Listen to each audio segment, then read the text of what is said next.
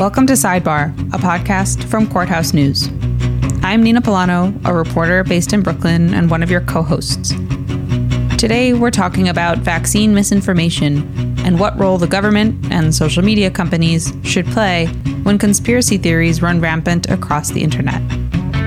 We'll also get an update from the Texas legislature about how a polarized group of lawmakers is taking on issues like abortion and gun rights. But first, I'm sending it over to my own report on the prosecution of the rioters who attacked the nation's capital on January 6th of this year. Take a listen.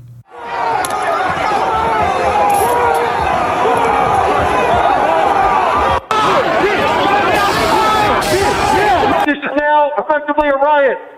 1349 hours declaring it a riot. The entire country stopped and watched on January 6th as an angry mob stormed the United States Capitol building, trying to stop the counting of votes that would certify Joe Biden's presidency. Okay, guys. Um, apparently, this tip of the spear has entered the Capitol building. Around 600 people have been arrested following the attempted insurrection at the beginning of 2021. We're going to talk about what's happening with those trials in a moment. But first, Courthouse News reporter Samantha Hawkins will talk about the FBI's efforts to track down people who took part in the insurrection, a job that isn't over yet. A lot of those are pretty easy targets for the FBI, um, with rioters openly bragging on social media or caught in video footage. And a lot of the time, friends and family members and acquaintances of the rioters tip them off. Um, so they're still trying to find about 300 people that are caught in surveillance footage and photos, um, but haven't been able to be identified. Samantha covers district and circuit courts in Washington, D.C., and she's written about some of the methods and technology that the FBI is using to find people. In one case, a man from Alexandria, Virginia, his name is Phi Duong, met an undercover Metropolitan Police officer at the Capitol on January 6th. They kept in touch afterward. The officer said he was a patriot. And then a few days later, the police officer introduced Mr. Duong to an undercover FBI agent. Um, and Mr. Duong ended up adding the agent to an encrypted messaging platform where the agent um, ended up gathering a lot of his information. Information like that he had worn all black clothing to the Capitol to trick law enforcement into thinking that he was with Antifa, which stands for anti fascist and that he was a member of a cloak and dagger style militia group. He even invited the agent to one of their meetings, which they call Bible studies. The agent saw multiple firearms and boxes of ammunition um, while the group discussed weapons and training classes and plans to obtain a private internet server so they could work around law enforcement surveillance. Um, the agent also obtained Google location data obtained through search warrants. So he spent months talking to this man and gathering and compiling enough evidence for an affidavit. While it doesn't take a months long undercover operation to charge every single defendant, there's a lot that goes into the FBI's process of getting search warrants, conducting interviews, and putting together a portfolio of evidence. And that's before we even get to trial.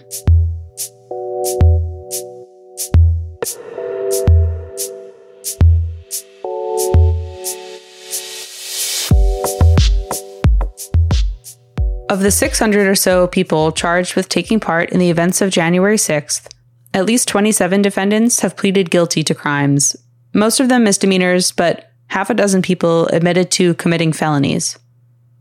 Recently, the first felony sentence was handed to a man from Tampa, Florida, named Paul Hodgkins.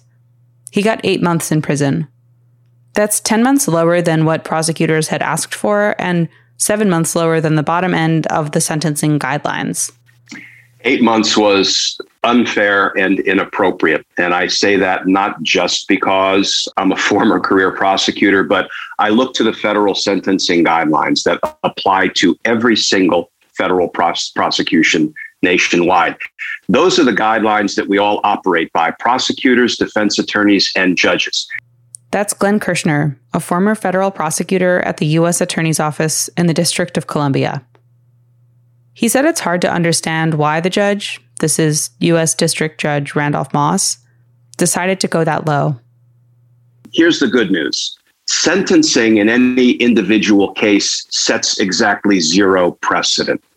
It, it might look like what we call atmospheric precedent because it is some indication of how one judge decided the appropriateness of one sentence for one defendant. But sentencing proceedings are uniquely and intensely individual. At the same time, the effect of this sentence could show up in other ways, especially among the hundreds of rioters facing charges and deciding whether or not they should plead guilty. They will take that into account in deciding, you know what?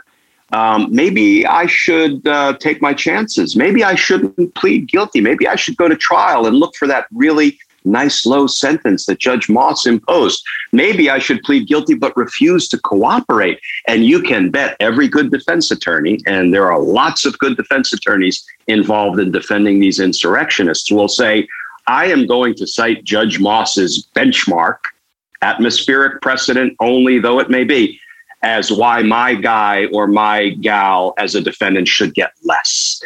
That's where the damage comes in. The low sentence could make prosecutors' jobs a little harder going forward, but in the big picture, a lot of factors will go into trying each individual, including the order in which people are prosecuted.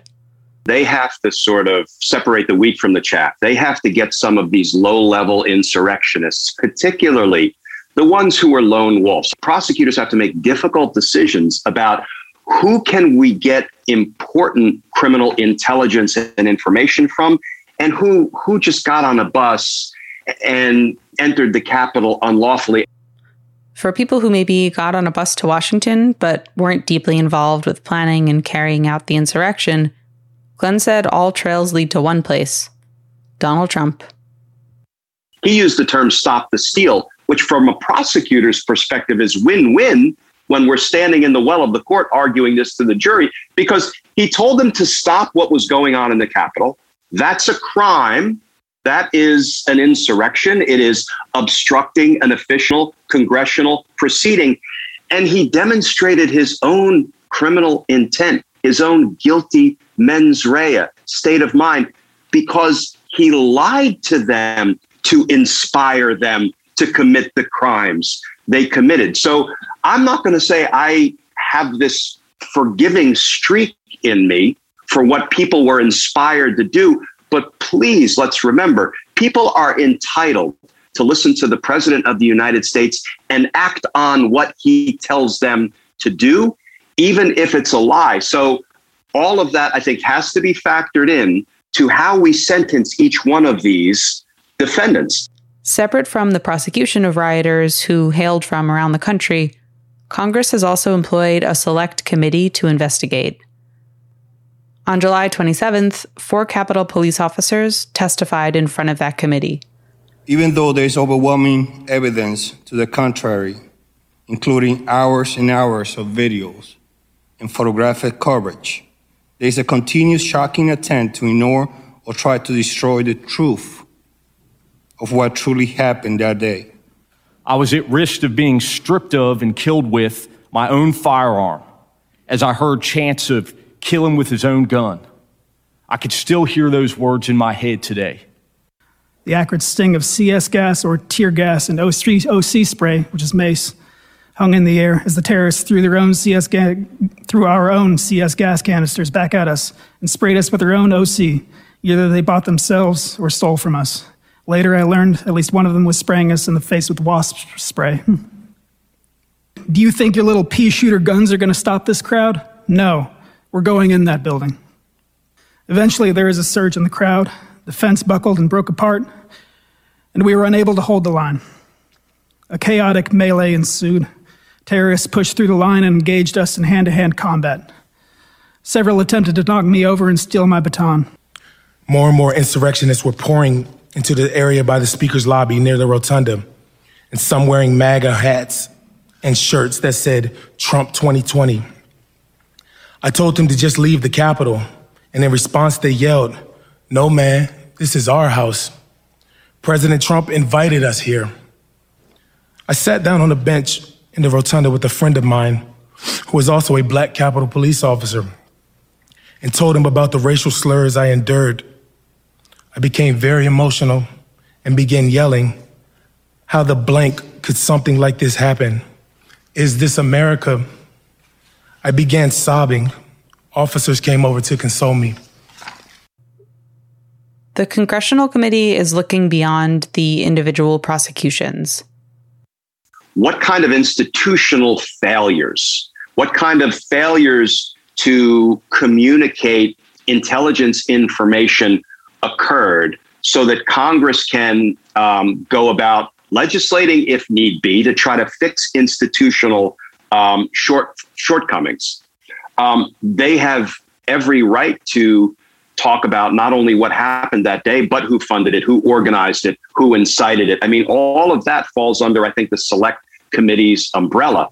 One important part of that investigation that Glenn pointed to is how the response that day was handled by law enforcement, and more specifically, which agencies were not called in for backup. I'm really, really troubled, and I hope the select committee gets to the bottom of this by the fact that there were only two law enforcement agencies present at the Capitol that day. And who were they? Because we saw members of those two law enforcement agencies testify. Capitol Police, that is the only federal law enforcement agency under the control of Congress, not the executive branch, and the local cops, my friends in the Metropolitan Police Department. Do you know at the BLM protests, there was every executive branch law enforcement agency known to man out there to try to guard against what turned out to be peaceful protests. I mean, when you, when you look at the executive branch law enforcement agencies, the agencies that Donald Trump controlled on January 6th, FBI, ATF, DEA, Park Police, uh, Secret Service Uniform Division, uh, U.S. Marshal Service, and it goes on and on and on. National Guard, all of those executive branch law enforcement agencies did not did not go to the Capitol in advance to try to protect the Capitol. Was that an orchestration? Was that a setup by Donald Trump and his, the nefarious forces he had placed in the federal government to set the Capitol up to be taken? I believe it was. I believe that's where the strongest evidence points. And the select committee has got to get to the bottom of that. The information that comes out of the investigation can also be used in the hundreds of trials taking place in the coming months and most likely years. Meanwhile, there's been a push to tighten up safety measures at the Capitol. Here's Samantha Hawkins again. So they've implemented a lot of new security measures based off of recommendations from a series of reports which investigated the January 6th insurrection. Um, these include um, increased riot training for the force, and they've given them some more helmets, shields, and batons, um, and better surveillance technology thanks to a loan from the Department of Defense. They've also upped staffing for member security and solidified emergency plans and um, opened field offices in Florida and California to investigate threats to members of Congress. Um, and they've also expanded wellness services for the police by using trauma informed counselors and spiritual support services and peer support teams. You can read more of Samantha's reporting at courthousenews.com. We'll be back after a short break.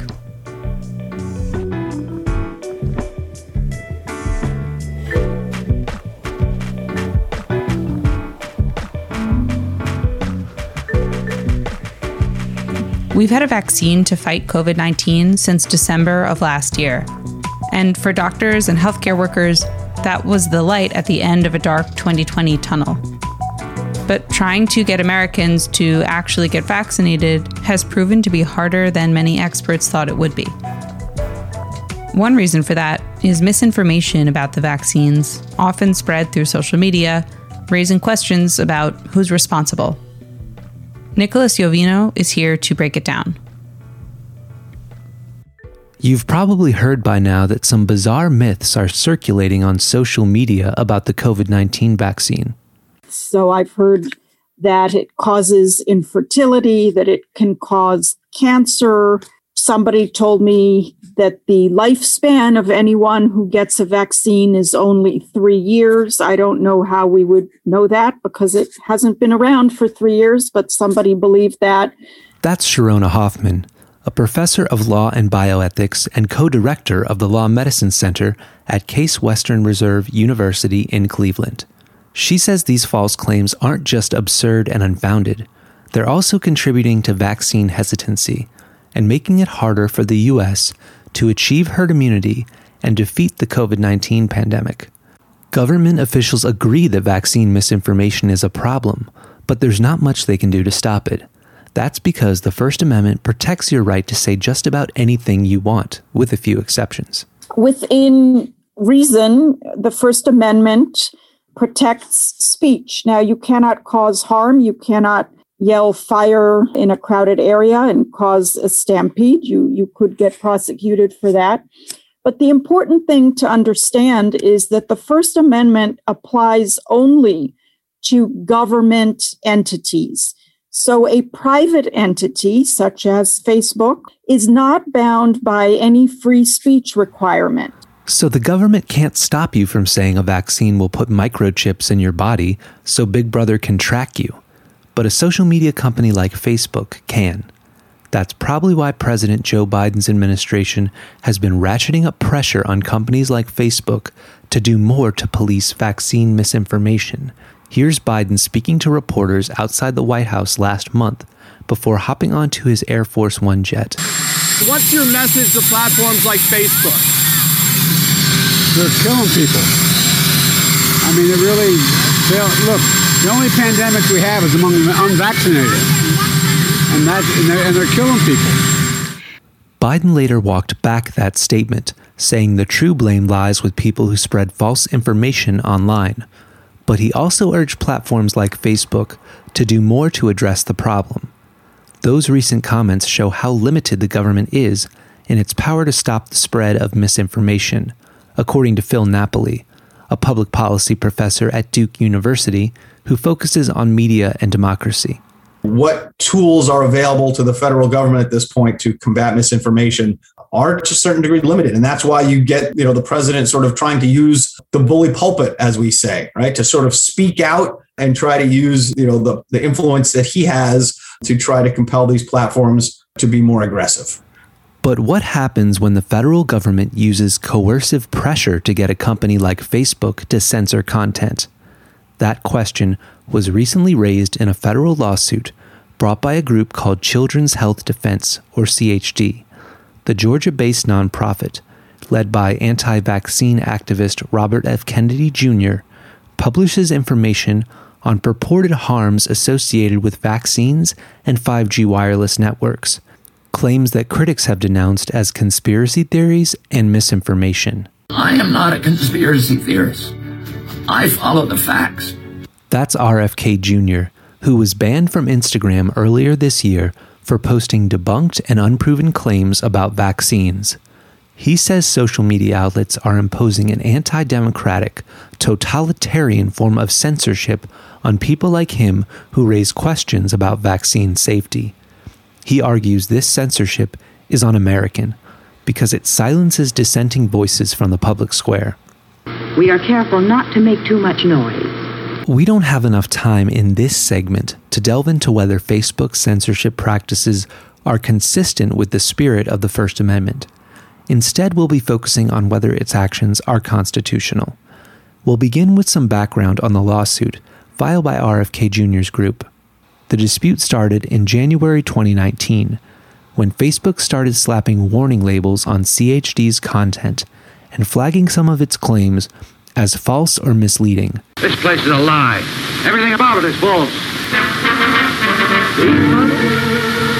For example, CHD linked to an article stating that vaccinated children are more likely to have adverse health outcomes based on a study that Facebook's fact checkers found was biased and unreliable.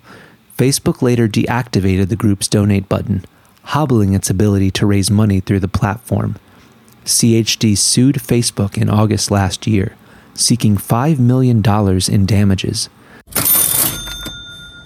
As Professor Hoffman said earlier, the First Amendment doesn't apply to private companies like Facebook. But CHD says the government directed and worked with Facebook to censor its content, turning a private company's actions into a state sponsored directive. Here's Kennedy speaking in a Facebook Live video last fall about an alleged conspiracy cooked up between the government and big tech companies. The coup d'etat that we are all fighting today is a coup d'etat that starts with a conspiracy between the government agencies and the big technology companies, the Silicon Valley billionaires, people like Zuckerberg and Bill Gates. In its lawsuit, CHD cited multiple statements by Facebook CEO Mark Zuckerberg saying his company has been working with the U.S. Centers for Disease Control and Prevention to curtail the spread of misinformation.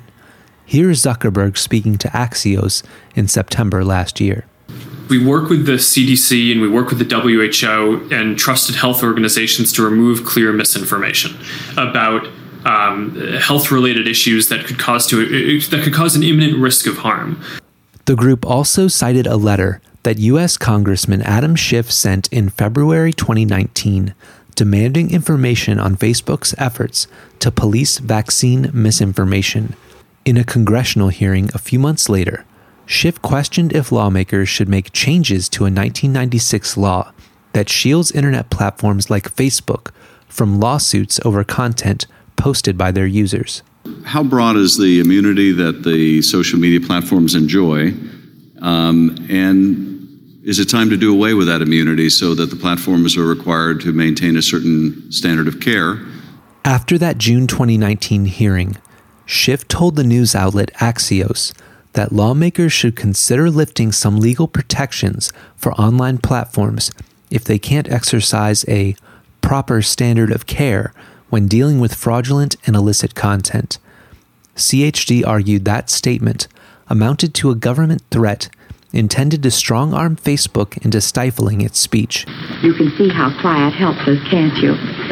But senior U.S. District Judge Susan Illston dismissed the lawsuit in a ruling this past June the judge found no evidence that the CDC or federal lawmakers like Schiff directed or acted jointly with Facebook to censor social media posts. The judge also rejected a claim that the government provided the standards Facebook used to determine what content should be flagged or removed. Illston said she found no facts to support that accusation. Dismissed. Professor Napoli of Duke University says he thinks the government would have to go a few steps beyond asking or encouraging Facebook to censor content to violate the First Amendment. He said the Trump administration may have actually come closer to crossing that line last year, when former President Trump issued an executive order directing federal agencies to look into eliminating legal protections for online platforms.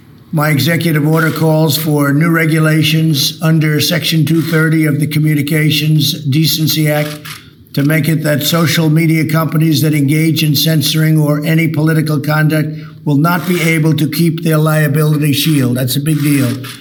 The order was issued after President Trump complained about companies like Twitter flagging some of his social media posts as false or misleading you know, we, we saw something closer to this in the previous administration when we saw complaints about how Facebook and Twitter were treating the president's speech, immediately followed up with actual executive orders and Justice Department actions directed at those platforms. So there we saw a true link, uh, something closer. But even there, we never reached the level of actual policies being made.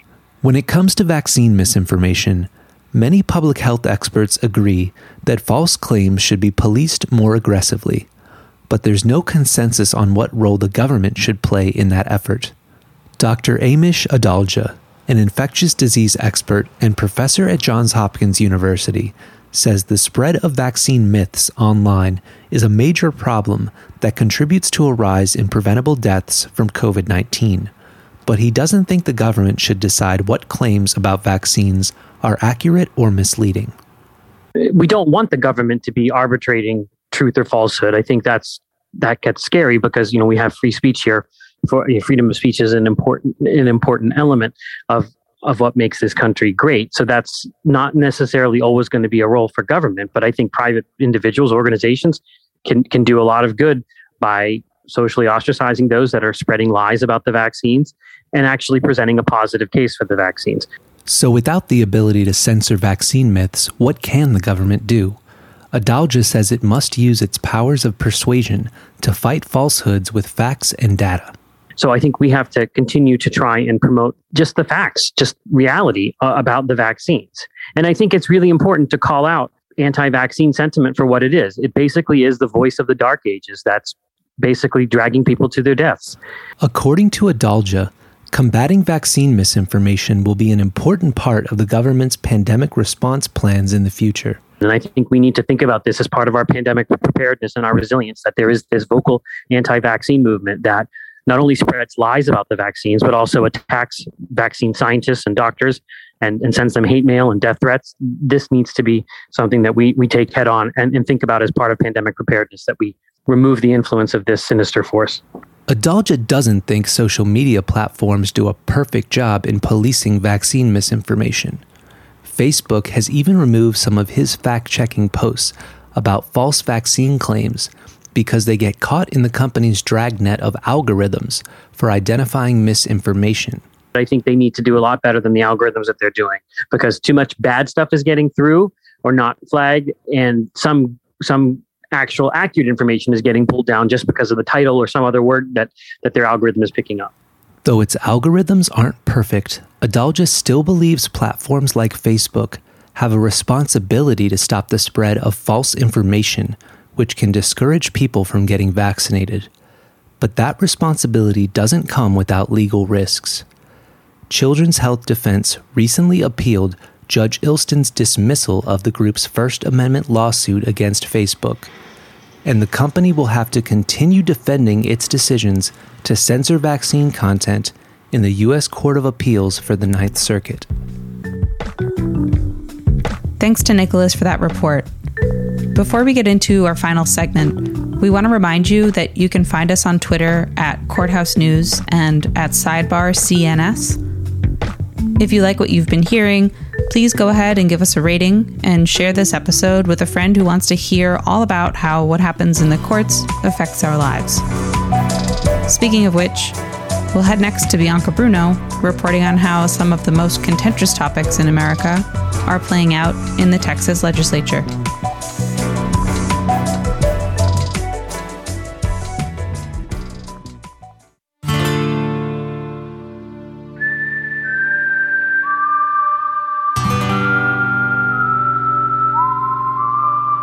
They don't call it the Wild West for nothing.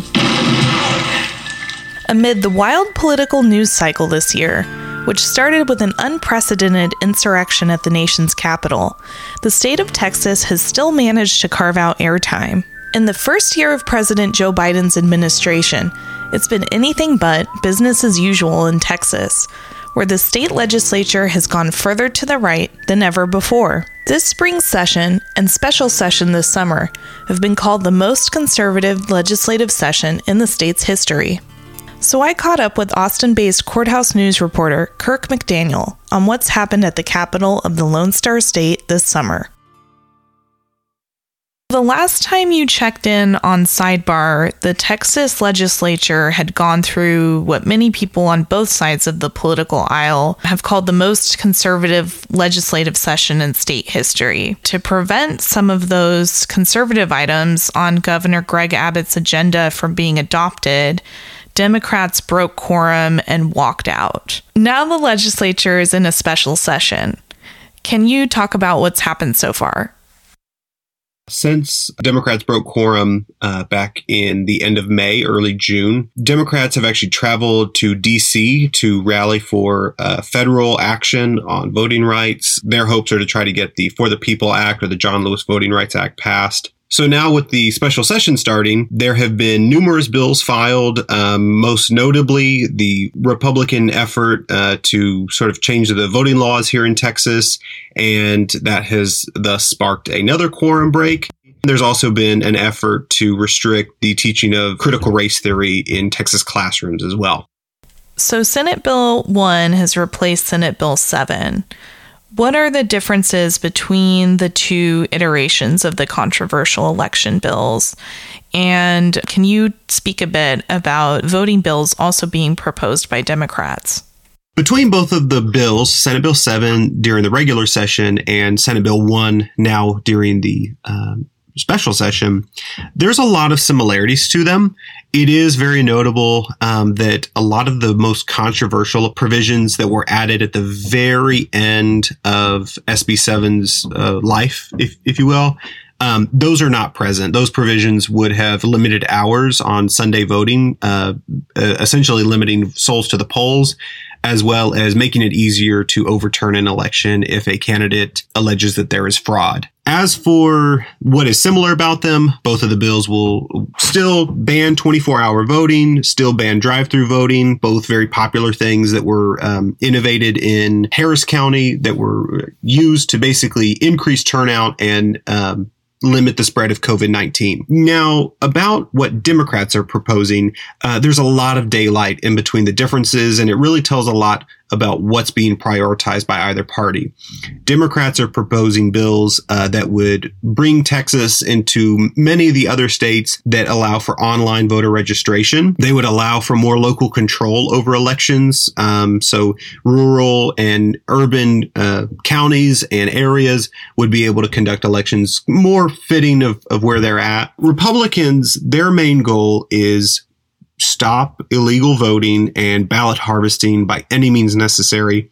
For Democrats, it is, um, you know, make voting easier and safer for people. Um, without imposing any undue risks or creating any windows for fraud. That's a good segue to talk about why state Democrats have taken their concerns about the legislative session in Texas to Washington. And so, can you talk about what they hope to accomplish?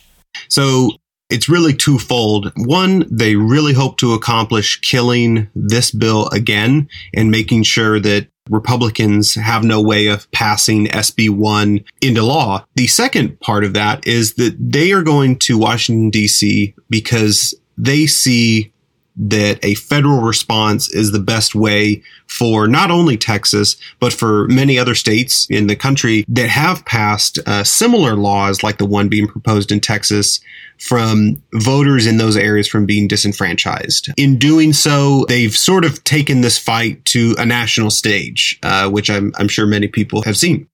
Can you confirm what laws have actually been implemented by the Texas legislature this year and when those laws go into effect? on September 1st of 2021, uh, we're going to see a number of, of, of, laws go into effect. One of them being the latest restrictions on abortion. That one being the heartbeat bill, basically uh, limiting a woman's opportunity to get an abortion within six weeks of her pregnancy. Another bill is a permitless carry bill. That one is also going to go into effect on September 1st. Essentially, that bill allows for Texans to carry a handgun as, as long as it's in a holster um, on their body anywhere they want to go, as long as it's not, you know, in a courthouse or, or places where the law specifies you can't carry a, a gun. What, if anything, is missing from this legislative session? Are there any issues Texans want addressed that are not on Governor Greg Abbott's uh, action list? One of the biggest ones is going to be doing more to prevent issues that, like we saw during the winter storm, from happening in the future. So during the regular session, Greg Abbott did sign a bill into law that would provide for weatherization of the Texas electrical grid. But the, the rallying cries to fix the damn grid have been probably the most bipartisan of all of the issues going on in Texas. Even over the summertime, over this, over June alone, we saw issues of getting Texans electricity for their uh, air conditioner units to even work.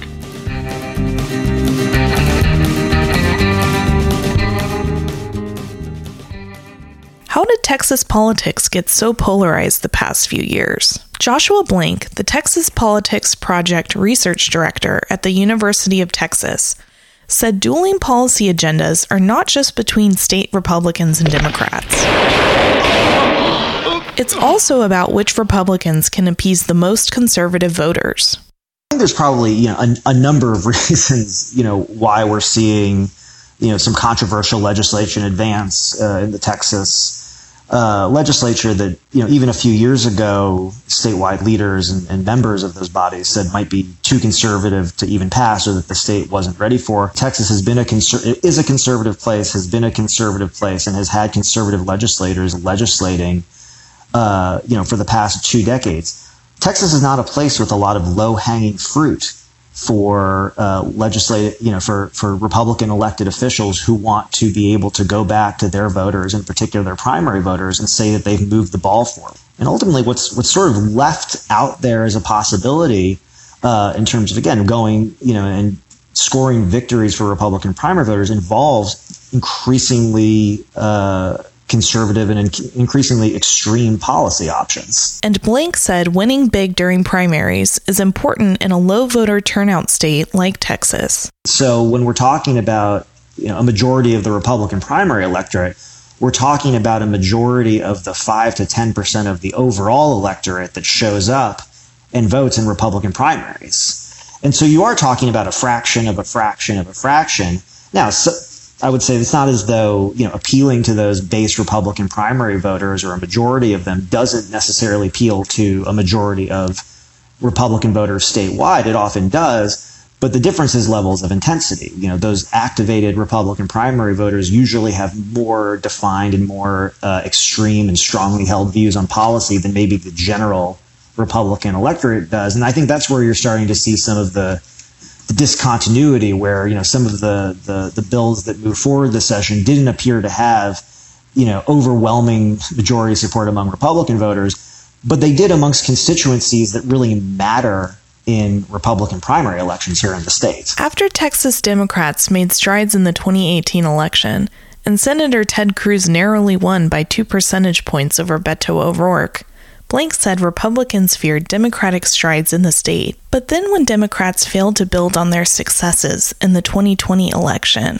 it gave Republicans the green light to push more conservative legislation forward. Now there's no strong Democratic contender vying to challenge Texas Governor Greg Abbott next year there's no clear Democratic candidate in sight. Certainly no front runner looking to challenge him in 2022, which is really giving him the microphone to to shape the election and talk about issues however he wants without a clear and obvious counterpoint. One of the big questions that's, that's sitting out there right now is what Democrat is going to emerge from somewhere, whether it be the Texas House, the Texas Senate, whether from prior congressional candidates, prior statewide candidates, who is going to emerge to be the Democratic standard bearer right now because ultimately there isn't one.